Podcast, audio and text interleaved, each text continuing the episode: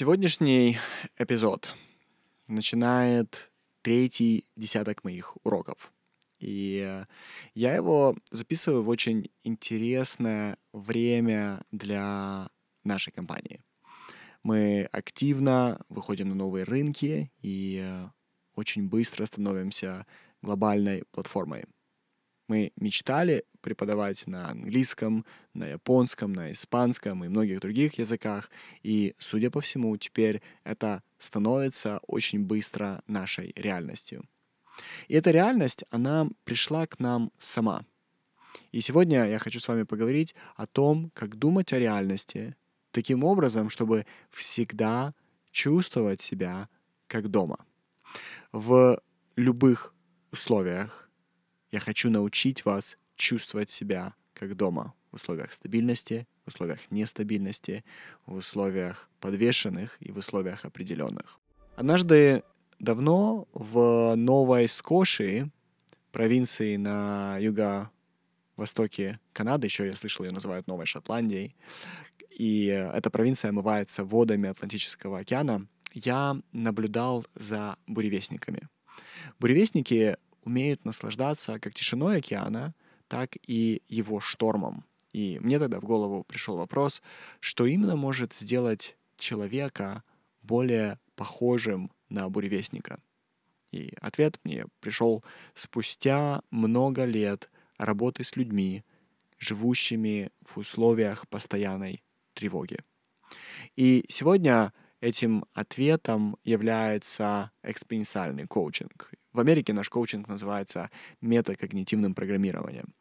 Когда ты понимаешь не просто, о чем ты думаешь, но и как ты думаешь, у тебя появляется возможность натренировать себя думать по-другому.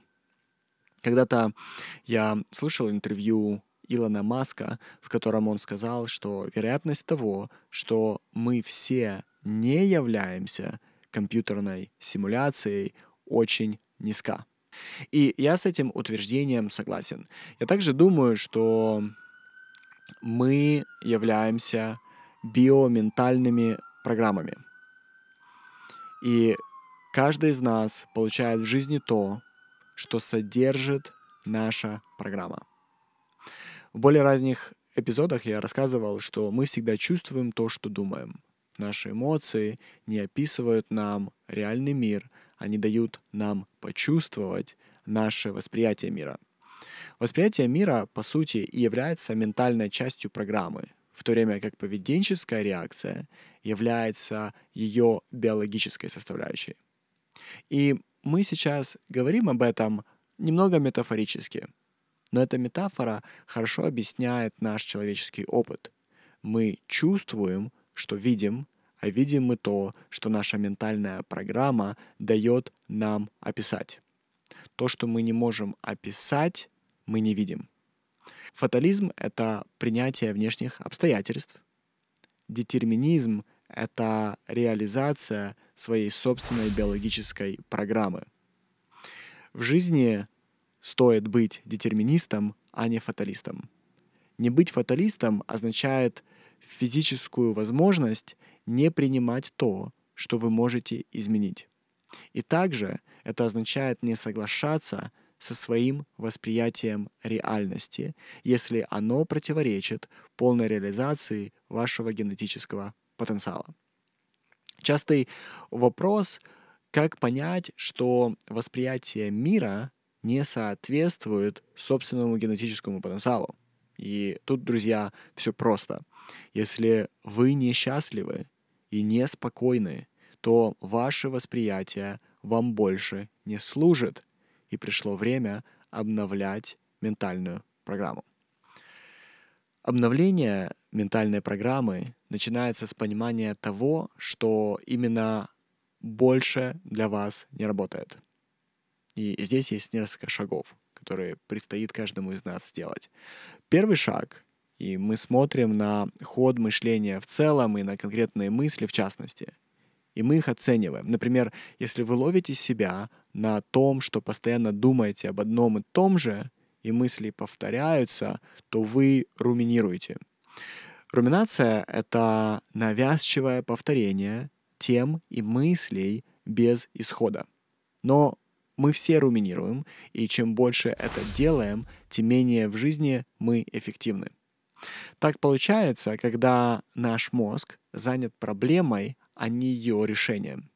Или когда наш мозг занят мыслями о том, что мы не хотим в принципе думать, или о чем мы не хотим в принципе думать. Другой пример — это если вы мысленно постоянно возвращаетесь в прошлое, либо пытаетесь продумать все, что будет в будущем, все угрозы будущего, то это тоже руминация. Если я заменю слово руминация на более грубое слово, то оно будет звучать как мастурбация, ментальная мастурбация. Это то, что мы все друг с другом делаем и сами собой. И это варианты, в которых общее направление мышления неверно, и нужно найти новый способ думать. Еще пример того, что ментальная программа нуждается в обновлении, это когда вам не служат конкретные мысли. Если то, как вы думаете о конкретных вещах, не помогает вам с жизненным прогрессом, то проблема как с содержанием конкретной мысли, так и со способом мышления. Например, если вам нужна помощь, но вы верите, что никто не поможет, то это проблема как с самой мыслью, вот эта мысль, что никто не поможет, в ней проблема, так и с негативной направленностью мышления в целом, то есть со способом думать. Вы, ваш способ является негативным, и он не помогает. Вторым шагом является поиск новой программы. Если вы видите, что старая программа вам больше не служит, ее нужно заменить, то нужно понять, на что ее заменить. Какую ментальную модель нужно в себя загрузить, чтобы жизнь пошла по-другому. И это самый тяжелый и одновременно самый важный вопрос. Как именно ты можешь загрузить? И на самом деле ответ на вопрос, как загрузить, он не, он не сложный. Вы тренируетесь верить через логические доказательства, вдохновение и повторение. И это как раз третий шаг, но на него нельзя перескочить, миновав второй, самый сложный, а именно выбор, какую программу загрузить. И здесь вам понадобятся критерии для выбора такой программы. Поэтому остаток сегодняшнего урока я хочу именно посвятить своему мнению об этом. Смотрите, название этого урока «Думай мета». И «Думай мета» означает приглашение думать о том, как вы думаете. Но вместе с этим «Думай мета» — это приглашение подумать о том, как думает другой человек. В мышлении мета лежит ключ к загрузке новых программ и полного апгрейда жизни как результат. И лично меня это больше всего впечатляет, именно поэтому я стал коучем. Мне нравится изучать, как думают другие люди. И вы сами, наверное, хотя бы один раз в жизни другому человеку сказали фразу «мне нравится, как ты думаешь». И, может быть, вы подразумевали, что вы согласны с тем, что другой человек говорит, а может, вам действительно понравился ход его мыслей. И ход мыслей другого человека, который вам импонирует, это первый критерий выбора новой ментальной программы. Теперь давайте немного поговорим, что значит импонирует, когда другой думает, да, или импонирует ход мыслей. Например, думает ли человек долгосрочно? Мыслит ли фактами? Видит ли хорошее и плохое? Взвешенное ли мышление у такого человека?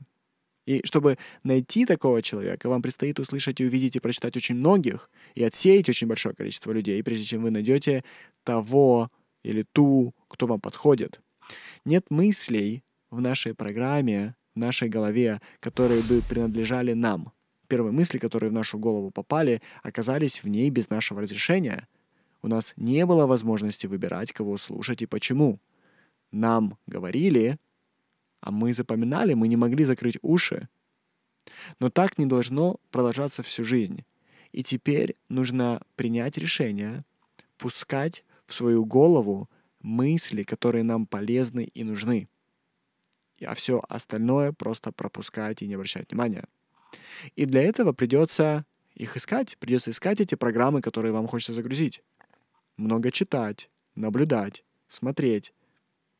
Как только вы нашли человека, чье мышление вам импонирует, что дальше? Дальше это второй критерий выбора новой ментальной программы. Это то, что чувствуете вы, когда слышите слова другого человека. И здесь нужно сделать паузу, чтобы оценить, впускать в себя его смыслы или нет. Потому что мы можем быть согласны с мнениями очень многих людей, но это не значит, что нам нужно интегрировать в себя их ментальную программу. Допустим, вы слышите, как другой человек выражает свое негодование по какому-либо поводу. И допустим, что вы тоже негодуете и согласны с его мнением. Но здесь важный вопрос. Хотите ли вы в этой эмоции сами находиться долго? Хотите ли вы эту эмоцию сами чувствовать долго? Хотите ли вы чувствовать злость, раздражение или отвращение длительное время? Потому что если нет, то вам его программа принципиально не подходит. Мы ищем людей, чьи слова вызывают у нас интерес, любовь, смех, ясность или спокойствие. Таким образом, наши чувства служат фильтром для нашего выбора. И последний критерий, как выбирать программу, которую стоит загрузить, это посмотреть на измеримые результаты использования другой программы. Если человек с другой программой не имеет в жизни то, что хотите вы для себя, то вам не нужна эта ментальная программа. Единственный критерий качества программы в нашем материальном мире — это материальное отображение. Например, есть ли у другого дело жизни, которое приносит глубокое удовлетворение? Есть ли жизненный комфорт? Есть ли безопасность? Есть ли близкие отношения? Чувствует ли себя человек по большей части времени себя счастливым или счастливой? Есть ли у этого человека благополучие?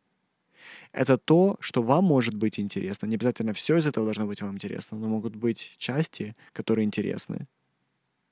И это вам показывает, стоит ли вам вгружать эту ментальную программу в себя. Если этого всего нет, то вы просто двигаетесь дальше. Теперь каждый из нас понимает, почему важно найти ментальную программу, которая лучше нашей, и загрузить ее себе.